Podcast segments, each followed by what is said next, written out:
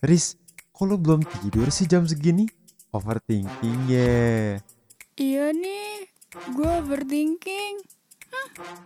Eits, daripada overthinking, mending lo dengerin Podcast ketemu pagi. Bareng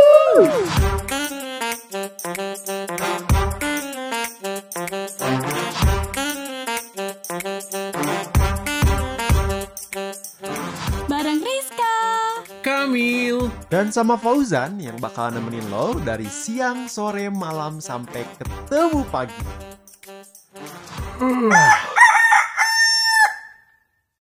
Selamat datang di podcast Ketemu Pagi. Yuhu! Iya, masih disiarkan langsung dari Depok, Bandung dan juga di Jakarta. Masih sama gue, Kamil. Ada juga Ojan di sini dan juga masih ada Rizka. Oh, si, si Rizka masih ada di sini.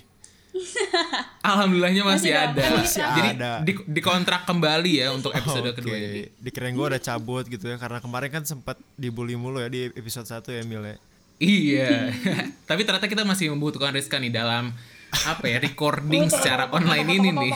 Nah btw kita ini bertiga masih nge-record secara online karena emang masih eh, zaman-zamannya corona gini dan ngomongin tentang corona ini gak cuma berdampak terhadap recording kita bertiga doang tapi juga berdampak nih terhadap eh, kehidupan kampus kita, kehidupan akademik kita. Iya ya bener sih banget. emang emang gua rasa pas corona jadi yang gua tadinya kalau gak corona offline gitu ya kuliah tetap muka langsung juga gak ngerti ditambah online kan. Udah aja bakat bakat Iya, makin kepintaran bodoh. gua makin menurun kayaknya. Lanjut Iya, iya, tapi walaupun apa eh, walaupun makin bodoh ya, eh, gua rasa ada ada perbedaan yang cukup signifikan ya antara perkuliahan lo online dan juga offline. Apalagi kalau misalkan lo tuh eh, apa maba tahun pertama nih, soalnya kan banyak banget kan experience dan juga Iya. pelajaran-pelajaran yang dilaluin sama anak-anak tahun pertama kalau misalnya dia kuliahnya offline.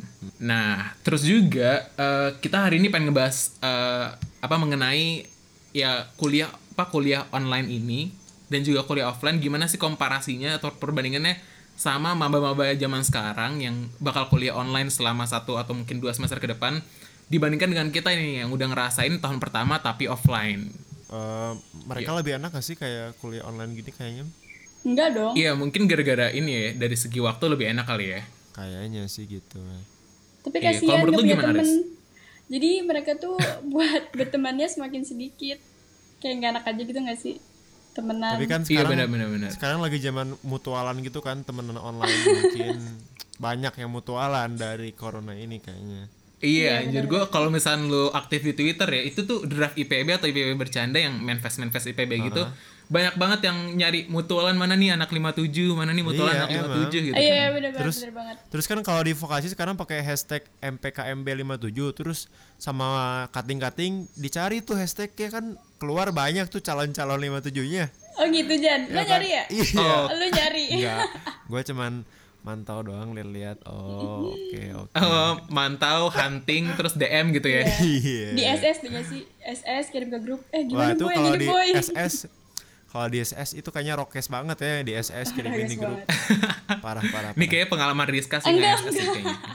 waduh Rizka nggak SS Nah, siapa BTW Rizka? ya, ngom Iya, BTW ngomongin tahun pertama, eh, menurut gue tuh tahun pertama di IPB tuh unik banget sih sebenarnya dibandingin kampus-kampus lain. kenapa tuh soalnya iya soalnya tahun pertama di PB itu uh, terutama yang di uh, Dramaga itu ada namanya program PPKU PPKU itu apa sih Riz?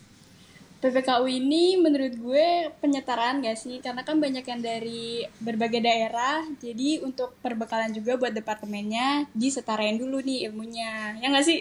Ya kan? iya bener banget bener banget jadi Kayak, kayaknya sih uh, iya Kayaknya sih. emang kalau kalau lu gimana Jan di uh, vokasi Nah, tuh tahun iya pertama apakah lu ada kalau gua adanya juga atau gimana? eh, ini apa namanya matrikulasi. Jadi bukan PPKU jadi matrikulasi itu bagi teman-teman yang keterimanya jadwal eh, jadwal lewat jalur undangan. Nah itu kayak dapat mata kuliah duluan gitu mil sebelum masuk. Jadi pas nanti udah masuk ya di- dikurangin mata kuliah jadi nyantai gitu Oh, gua jadi gitu. kayak dia start duluan gitu ya? Iya, makanya kalau lu bahas PPKU mending ya udah deh. Eh, eh gue duluan nih. Assalamualaikum.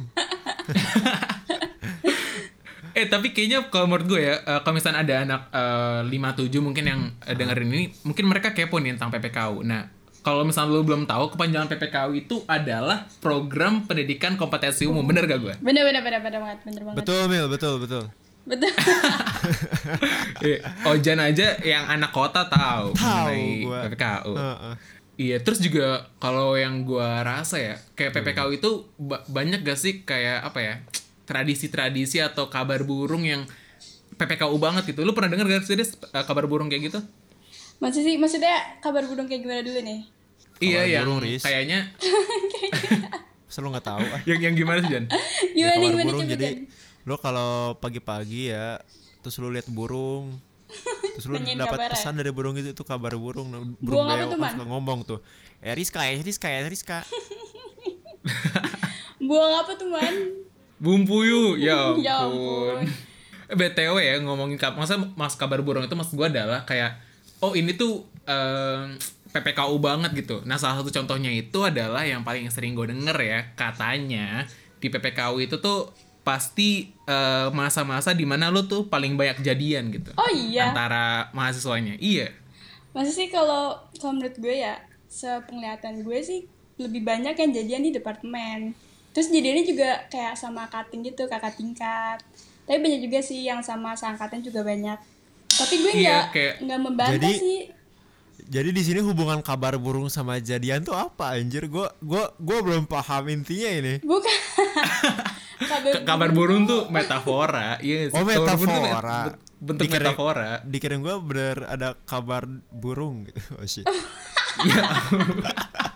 Jadi dari tadi kita Tuh kan? kita dua menit ngomongin kabar burung, lu mikir kalau misalnya kabar burung itu ada sesuatu yang Eh. apa punya definisi gitu. Gua mikirnya dari pas di briefing kabar burung kabar burung gua mikir anjir kabar burung apaan kata gua terbukti kan Ya ampun. tingkat kebodohannya tuh uh, udah melebihi rata-rata ya tapi si emang Ojan. gua e- emang gua Emang lo tidak bodoh. mengerti emang gua tidak mengerti jadi emang banyak kejadian tuh asli gitu banyak kejadian gara-gara si burung itu apa gimana bukan Iya enggak mas gue kalau ngomongin ini ya eh, apa jadian di PPKU, kalau gue sih Hmm. ngatanya banyak banget ya. Bahkan temen gue tuh banyak banget yang bertahan sampai sekarang gitu jadiannya. langgeng gitu ya Iya iya. Enggak, enggak. Kalau Kalau- di gue enggak gitu sih. Kalau di gue kan departemen gue ini banyak ya orangnya. Nah, ini tuh banyak juga yang jadian sama cutting sama sangkatan gitu. Mungkin Kan- mungkin karena jadiannya itu eh mungkin karena jadian pas departemen itu dia pas di PPKU-nya sibuk nggak sih fokus karena masa penyesuaian juga kan. so tau lu Hmm. Rizka so tau Orang contohnya gue. kan Bia- jod- biasanya tuh orang-orang yang ngomong kayak gini tuh yang pas zaman PPKU walaupun departemennya tuh nggak nggak Iya. punya pacar biasa gitu sih. udah kelihatan sih enggak, enggak. Karena Jangan menurut ditanya. Iya. di PPKU tuh ini gak sih lebih ketat aja peraturannya sering ada razia gitu ya nggak nggak boleh sih? pacaran gitu ya eh tapi di PPKU Oh iya, boleh di, emang di PPKU ada peraturan nggak boleh pacaran? ada mil hashtag PPKU tanpa zina Indonesia ini ini ini ya apa namanya turunan Indonesia tanpa pacaran ya. iya itu itu anaknya anaknya di PB sekarang PPKU tanpa zina Tapi bener sih apa namanya di PPKU emang ketat ya peraturannya Riz ya. iya ketat banget banget banget banget banget, banget, banget. soalnya di PPKU tuh banyak razia gak sih kayak razia rambut razia baju baju kaos danusan juga tuh di razia ya? Apanya? Hmm. danusan Ih pernah pernah nih ada nih yang bawa danusan kan. Terus pas dia masuk Masa tuh lewat depan depan CCR Heeh. dirampok apa aja? Gitu apa aja? Masa ada razia Iya, ini lanjut, kan? lanjut. Nah, jadi tuh pas pas di iya iya iya beneran beneran. Diambil diambil dan misalnya diambil sama satpam CCR beneran. Iya. Berarti maksud tuh ini apa namanya eh, nggak boleh jualan gitu di PPKU di CCR ya? iya di CCR-nya nggak boleh jualan di CCR-nya Oh tapi ketika lu jadi mahasiswa PPKU boleh jualan tapi jangan di CCR gitu iya maksudnya. bener Mm, tapi bener sih nggak boleh jualan di CCR terus nggak boleh jualan juga tuh di asrama karena Iya bener. Eh BTW ya. Apa? s- Sebelum apa jualan ke asrama, gue sebenarnya kepo sih dengan eh, apa namanya? Apakah juga di kota atau anak-anak vokasi tuh peraturannya ketat gak sih di tahun pertama Jan? oh tentu jangan ditanya vokasi Oh, itu pasti iya. ketat iya tapi apa aja apa aja? Nggak gak sekejam kayak danusan terus tiba-tiba ditendang, dirampok gak Enggak. kayak gitu. Enggak ditendang. Oh gak ditendang. Sedih banget ditendang. Enggak, Jadi, diambil dan- doang, diambil. Danusan ya nggak apa-apa danusan. Cuman kalau tadi masalah rambut ya, eh rambut. Rambut rambut, kapan? masalah masalah rambut sama masalah pakaian tuh emang kalau di vokasi ketat banget. Rambut tuh kayak apa ya? Ibaratkan kayak lu sekolah di IPDN lah anjir. Gak boleh panjang. Gua aja SMA Oh masih iya? ya. Oh iya. Jadi maksudnya Botak. alis aja eh alis eh, apa poni Alisnya gak botak. boleh kagak poni itu gak boleh lebih dari alis terus harus pendek kayak gitu gitulah pokoknya si peraturan Oh jadi maksudnya potongan paling apa signature ini lah ya cepak ngehe lah ya. iya tapi itu kayak berlebihan coy cepaknya Oh, iya. Gue Iya. soalnya pas lu bilang apa rambutnya harus kayak anak IPDN tuh gue bayanginnya tuh yang potongan Iya, apa iya. tiga satu eh kok tiga satu sih satu tiga satu Kagak kagak sih sebenarnya pipisannya. gua eh, bilang kayak IPDN tuh berarti bukan si rambutnya kayak anak IPDN tapi si disiplinnya itu panjang dikit langsung kena, panjang dikit langsung kena gitu. Jadi kayak Oh. benar-benar ketat. Makanya kan di daerah di daerah kota lihat coba, lu lihat nggak ada barbershop yang sepi? Gak ada, penuh semua.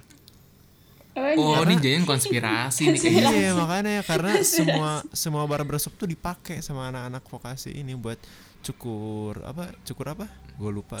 Cukur rambut. rambut. cukur apa lagi emang kan? Cukur rambut. lah. Eh, Cukur tapi- jenggot kan siapa tahu jenggot. Iya, Jen- thinking ya. Jen-jen kalau misalnya dicukur gitu KTM-nya disita nggak? KTMS ya, KTMS sementara. Nah, gue pernah disita sekali. Oh Tapi iya? Pas iya, terus pas gue ketemu Komdisma, gue bilang KTM gue kan emang hilang ya, pas di Bandung. Ini bohong demi Gimik, demi gimik. Allah ini Pak, demi Allah Oh, ini gak demi- gimmick. Terus KTM gue hilang terus eh, terus kata si dosennya eh, KTP ada nggak? KTP KTP juga gue hilang. Jadi gue tuh di Bandung sempat hilang satu dompet full pas mau ke Bogor. Ah Oh, gimmick iya. ini gimmick. Serius, ini Terus serius diminta lagi? gimmick. Surat tanah, surat Terus tanah diminta gak? tiba-tiba kagak. Pas terakhir terus si dosennya nanya adanya apa? Terus gua bilang BPJS pak mau nggak? Kata si bapaknya BPJS gak kepake. Akhirnya gua difoto gua tiba-tiba difoto terus gua disebarin di grup dosen. Anjir gua malu banget di situ anjing. Wah gelo. Enggak lu, gue nggak habis pikir deh. Kok lu bisa sih menawarkan BPJS aja? ya lu kan tau gua orangnya kayak gimana mil soalnya di dompet gua juga cuma ada BPJS sama SIM mama. KTP KTM tuh pada hilang gua masih diproses oh, gitu jadi udah Iya, gua soalnya taruh kalau sekarang aman lah ya. aman sekarang bebas Iya, gue gue soalnya kalau masalah rambut juga pernah kena sih. Gue ingat banget tuh pas U, UAS kalau nggak UAS semester 1 tuh gue pas lagi ngerjain nih tiba-tiba ada apa ada dari pihak PPKU-nya udah masuk ke kelas gue terus razia rambut gitu. Jadi Oh, pas iya. gue lagi Iya tiba-tiba jadi pas lagi ujian eh terus bahasanya komdis kali ya komisi disiplinnya masuk Komsis terus ngeliat rambut gue panjang apa Komsis. Oh ya komsis. Nah, komsis ngeliat rambut gue panjang, terus gue diminta ini KTM gue, terus ya udah dari disita gitu. KTMS, KTMS. Iya, Harusnya lu KTM. kayak gua Tapi- bilangnya gak ada KTM gitu. Gue gua gue ini, gue anak bayi-bayi waktu itu masih bayi-bayi. gue juga bayar Anak-anak PPK kan kan polos-polos. Iya benar-benar. benar. Gue juga Tapi gue rasa ya, ya gue rasa sebenarnya sih eh, ada baiknya juga sih kehadiran komsis ini ataupun peraturan-peraturan ketat kan. Maksudnya eh, tahun pertama, terus juga menurut gue kalau dikasih peraturan yang cukup eh, mengikat itu bisa ngebuat kita lebih adaptasi dengan oh sebenarnya IPB tuh begini loh culture-nya gitu. Iya iya iya. Iya sih kata gue. Malahan kenapa vokasi itu ketat? Mungkin karena vokasi kan disiapin buat lapangan kerja langsung. Jadi biar nanti pas gawe tuh udah disiplin langsung gitu. Kayaknya kayak gitu Gelo, sih. gelo. Tujuan tujuan utamanya ya, konspirasi utamanya kayak gitu emang. Iya iya iya bener banget bener banget. Mm-mm. Eh tadi ngomongin ini kan eh, anak-anak tahun pertama tuh masih polos-polos banget gak sih? Mm-mm, nah iya itu sama juga kayak Gua gue. udah enggak. Lu udah enggak. Lo anomali Jan. Ya udah udah anak asrama deh anak asrama anak asrama. Lu kan gak asrama nih Jan. Kenapa tuh anak asrama tuh? Iya, gue waktu pas asrama nih gue polos banget. Kan di asrama gak boleh jualan ya. Terus gue danusan tuh, tapi gue danusannya ngitung duit sih, ngitung duit. Iya. Terus gue danusan nih di depan asrama A2. Nah, terus ada yang lewat kan, setiap yang lewat itu gue tawarin pausa. Eh, ternyata yang lewat itu SR, gue langsung dimarah-marahin anjir. Langsung diminta KTMS-nya. Waduh. SR itu apa sih SR?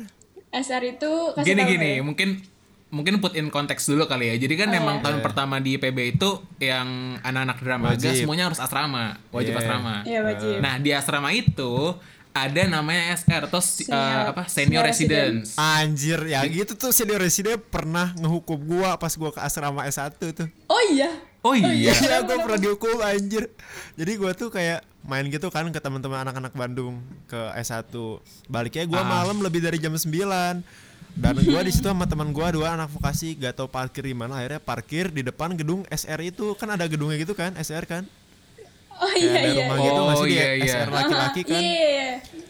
Nah, gua tuh gak tahu, gua parkir aja di situ motor gua di depan SR. Terus gua main, gelo. pas gua baliknya gua diantri anak-anak Bandung, gua lihat kanan kiri kok mereka pada gak mau nemenin gua gitu ke ke motor gua ada apa ini ya kan gua bertanya-tanya sama temen gua yang dari vokasi. Eh, taunya anjir helm gua hilang tiba-tiba. Terus Ya ampun. Gua tanya ke kagak gua tanya ke si satpamnya helmnya mana cenah ini lihat jam berapa cenah gua lihat jam jam 9 kata gua gak ada masalah sama jam kata gua teh. Terus karena gua gak tahu kan peraturannya di asrama ada jamal kan ya?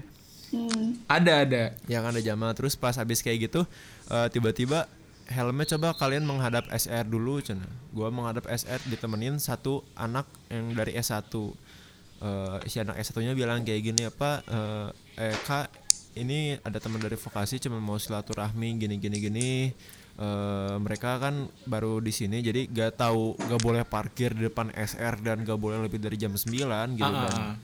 Terus tiba-tiba gue ditanyain KTM dong anjir Masa KTM gue ditahan ya gara-gara parkir motor salah doang kan gak lucu Terus, Abis kayak gitu eh gue bilang gak bawa KTM biasa alasan gue gak bawa KTM KTM gue di kota jauh kalau mobil lagi temen Waduh, gue juga sama gimmick lagi ya. Iya, Gimmick. gimmick, akhirnya gimmick. akhirnya gue disuruh apa coba Apa? Apa lo? Disuruh push up 10 kali anjir wah itu parah sih malam-malam jam setengah sepuluhan gue push up 10 diliatin satpam diliatin Satpamnya terbang nggak? datang. emang ada satpam terbang ya Iya, dia nggak tahu. Ya itu Emang itu mah ini. ya. Eh, jadi kayak kayak urban legendnya gitu anak asrama katanya ada Iya, hantu iya. satpam terbang. Tapi btw ya ngomongin apa eh, lo dihukum Jan ya. Menurut gue lu masih cukup beruntung sih. Soalnya Oh, anjir gitu. lu, iya soalnya lu parkir di depan SR. Anjir nyawa lu berapa? Sembilan anjing. oh ya, emang itu bahaya banget ya kayaknya. Enggak mungkin mungkin maksudnya bukan karena parkirnya tapi karena ini nggak sih membawa kendaraan? Kan nggak boleh iya tuh. membawa kendaraannya. tahun ah, benar. pertama bawa motor bawa mobil gitu nggak boleh. Nah lu Iya. udah bawa parkir depan SR Iya, jadi kayak pulang jam se- 9 sebenarnya lu tuh kayak apa dapat pasal berlapis gitu kan. Pertama nggak boleh bawa motor. kedua nggak boleh parkir di asrama ketiga Iya. lu nggak boleh lewat jamal nah dan ketiga tiganya tuh Iya. lu langgar. Dan dengan polosnya gue bilang KTM gue di kota. Jadi KTM gue nggak sih itu ke itu bawah ya. polos sih ya udah. polos sih. Nah, itu gimmick ya. Itu licik sih sebenarnya sih. Tapi lebih ke licik. tapi gimmick gue berhasil men. Jadi ya udahlah nggak apa-apa. Daripada KTM gue ditahan kan nanti uas gue nggak bisa. Alasannya kenapa? Parkir di depan SR kan nanti bingung anak vokasi iya iya. Aduh anjir itu gokil banget sih dan terus juga ya kalau ngomongin tentang asrama eh, tadi Ojan juga sempat nyinggung kita tuh ada Jamal juga ya Riz ya? Iya benar ada Jamal. Jamal tuh jam Banyak berapa sih? gue lupa jam 9 ya? Jam 9 tapi kalau lo izin kayaknya boleh deh. Izin dulu ke SR Oh, gitu emang. gitu. Iya, jadi tuh eh, aktivitas apa pun eh, anak tahun pertama yang ikut asrama udah harus di asrama sejak eh, maksimal jam 9 malam gitu baliknya. Iya maksimal balik jam 9 malam Iya, makanya Jadi kecuali lebih dari jam kecuali 9 izin ya? kenapa Jen? iya gak boleh lebih dari jam 9 gitu kalau lebih Iya, dihukum ah. apa kayak gimana kalau Iya, lebih iya dihukum Iya, kemarin tuh hukumannya tahan KTM sih kalau gue sih waktu itu. iya iya dulu gue juga kayak gitu ditahan KTM-nya Iya, jadi tapi oh berarti ini sih menurut gue eh, beberapa anak PPKU tuh emang kayak ngerasain kurang nongkrong malam-malam gitu kan. Nah menurut gue ya salah satunya karena ada peraturan Jamal ini, walaupun juga peraturannya cukup bagus lah untuk me- Iya. apa menanggulangi Menjaga atau menjaga lah Iya. kejadian-kejadian yang tidak diinginkan kan. tapi kan bisa nongkrong di dalam asrama kayaknya itu ya Iya Bisa iya, sebenarnya sebenarnya Iya. tuh anak asrama bukan kurang nongkrong, tapi dari asramanya sendiri tuh disediain banyak banget acara kayak gitu. Yoi, apa acaranya apa ya tuh? Eh, Rizky kalau boleh tahu. Acaranya tuh ada sodung. Sodung tuh apa sih? Oh, sodung. So- Sodung rame tuh, sodung. Sosialisasi gedung ya? Eh gue lupa sumpah. Iya benar Sodung, sosialisasi solong. gedung. Sodung Solong. Terus ada ngaji gedung, ngaji ngaji lorong, ngadung, ngalong, apalagi banyak. Long long dung dung semua ya. Tapi asli Itu tuh, cuma beneran beneran. Terus terus juga ada gini kalau misalnya kita lagi liburan terus kita balik, kita kan banyak bawa ini oleh-oleh nggak sih? Nah, itu juga kadang suka dibuat acara tuh acara tukeran-tukeran makanan gitu. Jadi lo ngerasain makanan dari berbagai daerah. Yo yo. gitu kan di asrama. Emang iya sih, emang apa ya? eh, diverse-nya tuh di asrama tuh tinggi banget sih. Kerasa Iya. banget keberagamannya. Hmm, Eh tapi kalau misalnya Iya, ngomongin acara nih, gue punya cerita dari temen gue. Dia tuh kabur dari acara gitu kan. Mau gue ceritain nggak? Boleh boleh. Ini acara asrama nih. Iya acara itu yang tadi itu loh yang makan-makan gitu deh pokoknya. Yang apa yang dung Nah. apa yang dung dung itu? Nah jadi kan temen gue itu kabur kan, kabur dari acara ini. Dia dia itu nggak dia tuh kaburnya tuh ngumpet aja di kamar, kamarnya dikunci, terus sampai dimatiin kayak gitulah biasa anak-anak asrama. Iya itu itu Nah, udah ini terus? banget sih, udah life hack Iya. banget sih. Iya bener bener bener. Nah terus karena karena emang udah banyak yang kayak gitu kan, jadi SR-nya juga pinter lah, SR, SR pasti lebih pinter. Nah terus karena emang dia ngumpetnya juga berdelapan nih sama teman-teman tetangganya, jadi satu kamar tuh ada Banyak delapan orang. banget Jadi lapan otomatis arisan apa dong. ngumpet tuh? Iya iya. Nah, akhirnya sama si SR-nya itu diketok lah tuh pintunya, ditanyain kan ada orang gak kayak gitu. Nah, terus langsung pada pura-pura tidur semua nih. Akhirnya SR-nya udah nih kan pergi. Nah, karena dia tuh di asrama A6. A6 itu di Yang belakang IPB ya? loh. Iya, iya, iya. Sekarang tuh jadi C5 ya kalau nggak salah ya nggak sih? Iya, udah- udah Di ganti, udah 56. ganti. Iya. Nah, itu kan emang pintunya ada dua ya, pintu pintu kamar sama pintu jemuran. Gitu lah pokoknya emang ada dua pintu. Hmm. Nah, terus si SR-nya itu dia dia muter ternyata ke pintu belakang. Wah anjir ke pintu jemuran itu. Iya, ah, lewat pintu jemuran, tapi masih diketok. Ketahuan masih dong ya? diketok. Ketahuan. Enggak, masih diketok kan, diketok. Terus Oh, terus terus terus temen gue ini ada yang uh, temennya temen gue ini dia itu pengen ngintipin kan pengen ngintipin SR-nya ini udah udah pergi belum sih? Nah dia tuh uh, ke belakang pintu terus nggak sengaja kesenggol handle-nya terus kebuka pintunya. Terus jadi dia beneran hadap-hadapan semua. gitu iya. Hadap-hadapan Wah, gitu sama. SR-nya SR-nya juga gimana sih masukin kepala gitu loh kayak nengok apa nengok takut gak sih anjir tiba-tiba ada kepala si SR itu tiba-tiba? Iya. itu cewek kan? Berarti Iya, SR-nya cewek cowok? cewek lah masa cowok Oh, Ya Dikira gua kali cowok. SR cowok. Dikira yang gua SR cowok kan takut ya tiba-tiba nongol gitu kan. Iya. Nah, nah terus eh, usut demi usut ketahuan tuh kenapa si pintunya itu nggak ketutup. Padahal tadinya tuh udah ditutup. Ini nggak konspirasi, cuma ternyata temen gue abis buang upil keluar kamar terus lupa ditutup lagi, Anjir, ya pintunya lupa ampun. dikunci, jadinya temennya kesenggol langsung ngebuka deh udah. Temen gue disalahin tuh berdelapan. Aduh. Ya. kacau. SR-nya sampai nangis soalnya. Kayak Oh kecewa iya? gitu, Nangis? kecewa iya. SR Wah, cewek gi- soalnya kan. Gila sih itu itu momen Kecewa yang kenapa fuck up dan fatality banget sih parah.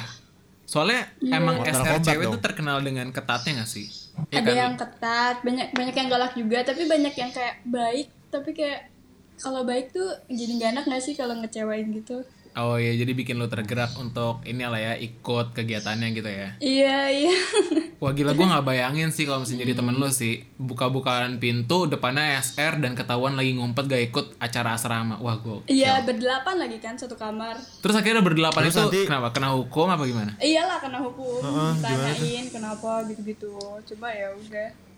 Jadinya ya udah itu. hukumannya apa sih? Temen gue disalahin gara-gara upil tadi. Anjir gara-gara bohong upel doang ya. Eh BTW ya ngomongin tahun pertama ini lu ada gak sih Jan di eh, apa anak-anak kota yang acara tahun pertama dan itu emang buat semua anak eh, tahun pertama gitu kan soal kalau kita di asrama kan ini kan acaranya kan emang buat semua anak tahun pertama kan. Kalau di vokasi ada nggak Jan kira-kira? Kalau gue sih kalau vokasi lebih ke MPKMB ya. Jadi kayak kalau acara yang seangkatan ya pasti MPKMB dan itu tuh MPKMB tuh masih bisa kabur cuy anjing. Oh iya. Maksud, maksudnya kabur termasuk anak-anak kabur apa gimana?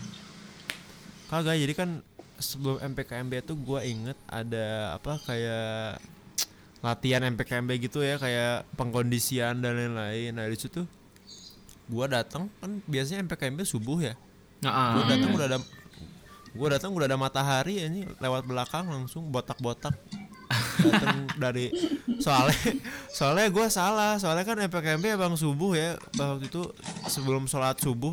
Jadi sholat subuh tuh berjamaah di tempatnya kan. Terus gua malamnya gua main sama temen gua. Tidurnya baru jam 2an anjir tuh bangun-bangun gua kaget kan jam 7 Wah gelo. bangun-bangun jam 7 kacau kata gue ya udah Tapi- daripada gak daripada gak ospek kan gue berangkat aja cuy. Tapi lo lulus gak? Lulus MPKMB? Nah gua tuh sampai sekarang Gak lulus? masih kagak masih belum ada sertifikatnya yang gua Oh lalu belum dapat. Lo doang? nggak tau nggak tau gua doang nggak tau semuanya kayak kayak kayaknya semuanya gua Kayaknya lo gak lulus deh.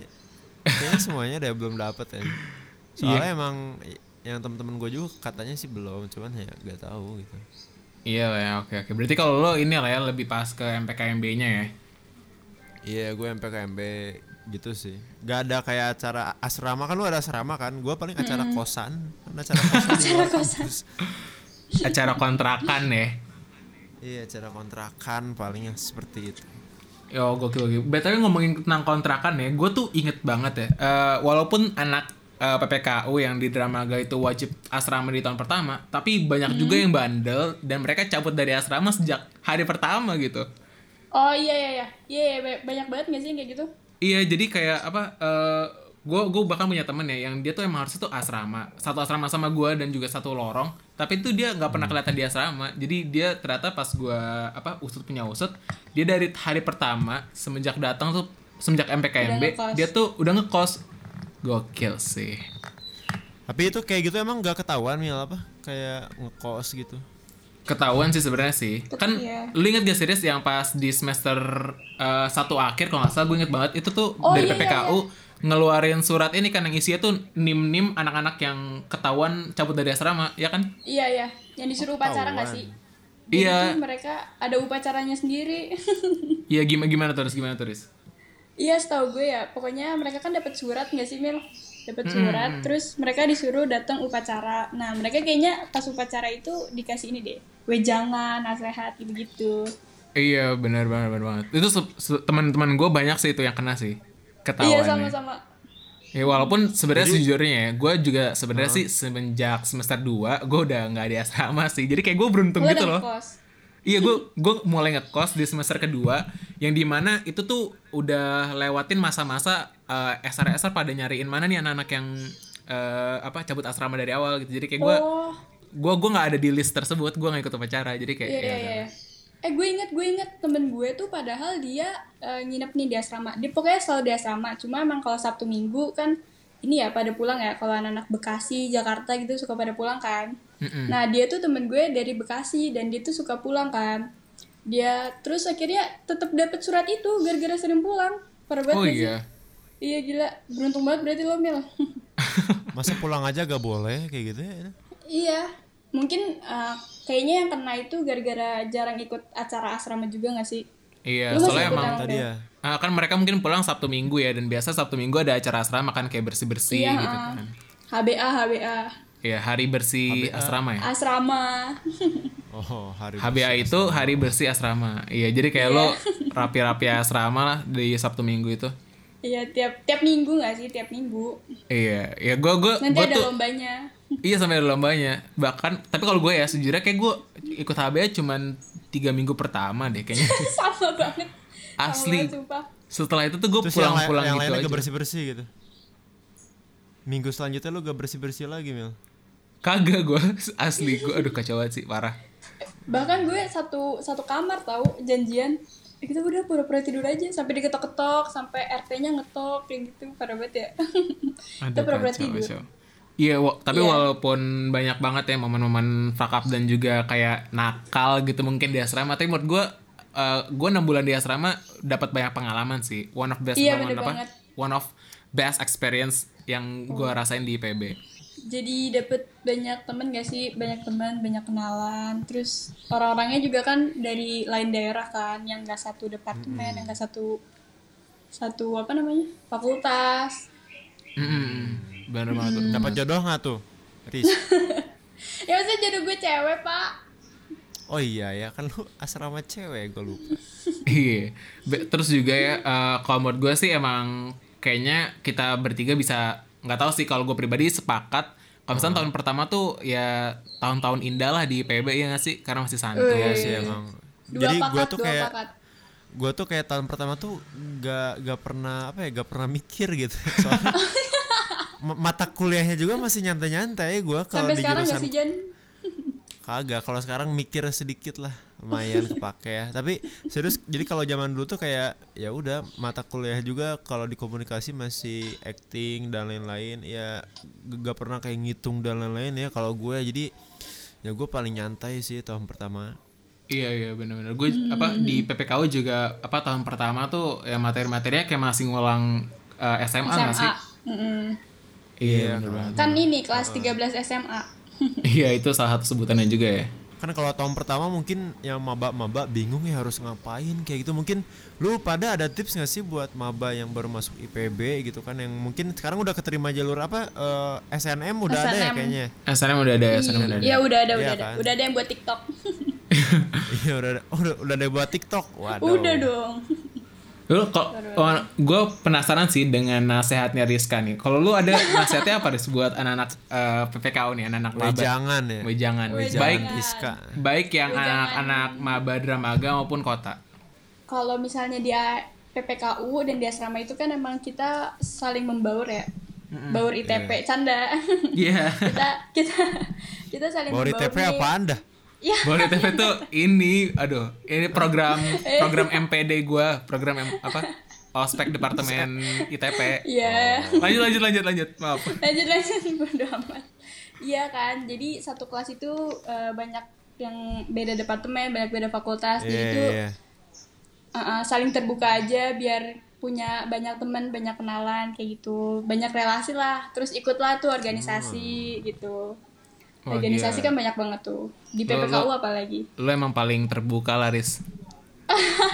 Open lu minded. emang paling paling Riz enggak enggak lu emang paling lu emang paling wejangan Riz Mama Dede coba Mama coba Dede. coba coba gue mau denger nih wejangan dari Kamil Baur ITP 2020 coba Buset. Kalau gua ya, mungkin gua agak serius dikit kali nggak apa ya, serius dikit ya. Kalau gua sih pribadi, gue Yes. eh iya ampun, Ini lu mau versi- diseriusin Iya, siapa ya? versi Deddy Kobuzer suara apa tuh Five, santai four, three, two, one, close the door. Kalau kalau dari gue ya, eh, kalau dari gue sih pribadi, eh, buat anak-anak eh, maba kali ya, eh, gue sih ngeliatnya sih kayaknya anak-anak maba tuh udah harus tahu lu tuh sebenarnya mau ngapain ketika di kuliah ini. Nah, jadi jadi kayak lu udah tahu tujuan lu sebenarnya mau ngapain. Kalau misalnya lu udah tahu tujuan lu mau ngapain, eh, di PB tuh sebenarnya banyak banget wadah-wadah yang bisa eh, mengeksplor atau meningkatkan kapabilitas lo di tujuan lo tersebut. Kayak misalkan nih, Ojan misalkan pengen jadi podcaster handal gitu. podcaster anjay Yo, masuk ke podcast kampus Yo, itu dia salah satunya. Kayak kayak di Siap, kan siap, banyak siap. banget kan uh, komunitas-komunitas atau organisasi yang emang bisa ngedevelop Iya. uh, public speaking lo dan juga uh, cara-cara lo ngebawain uh, podcast atau mungkin jadi Iya. uh, radio announcer gitu segala macam. Jadi menurut gua lu harus set sejak awal kira-kira tujuan lu di perkuliahan itu se- sebenarnya pengen ngapain sih. Jadi ketika lu udah masuk kampus dan lu ngelihat nih banyak opportunities, lu nggak bingung untuk milihnya gitu. Kalau dari gue sih gitu Iya ya. sih bener kalau dari gua ya gue pasti campur dari Rizka dan Kamil jadi ya kalau kuliah jangan dibawa susah lah ya jangan dibawa ribet gitu ya harus nyantai aja tapi jangan terlalu nyantai juga jadi yang pasti pokoknya buat lu semua anjir lu semua Udah lu lu paling lu semua lah Jan. Gue udah kayak ngospek ya. Jadi buat temen-temen di sini buat adik-adik emas yang ganteng dan yang cantik yang mau Idi. masuk IPB jadi lu tahun pertama di IPB pokoknya lu harus apa ya kayak eh, jalanin aja. Mau itu sulit mau itu mudah. Pokoknya ingat manjada wajada. Siapa yang bersungguh-sungguh Iya akan berhasil. apa arti- aduh, nah itu. Ah, lu gimana sih yang nyiapin tapi yang lupa. Gua lupa. Ya ampun. Tapi ya Mile, Riz, eh, jadi kan gue tuh mau cerita dikit ya kemarin kan gue sempet tuh eh, balik lagi ke Bogor Ha. buat ngambil barang-barang. Nah gue ketemu ibu kosan ya, tapi pas gue ketemu ibu kos ini tiba-tiba si ibu kosnya lagi nelpon gitu, jadi gue eh, sambil dengerin gitu kan, diam-diam dengerin. Nguping-nguping ibunya ya? Iya, gue nguping-nguping. Tiba-tiba terus, si, terus? si ibu- si ibunya ternyata itu lagi teleponan sama ini apa sama adenya. Adenya tuh kayak apa ya? Kayak ya jadi sumuran gitulah udah ibu-ibu sama bapak-bapak. Nah, terus si adenya ini bilang "Eh, saya tuh jadi si adenya itu baru ngelahirin, baru punya anak. Terus dia bingung mau ngasih nama siapa gitu. Ah, terus, terus. Si ini tuh nanya, "Eh, saya tuh pengen punya anak tapi namanya pengen senja, pengen rada kesore-sorean gitulah senja senja Indie-indie gitu ya.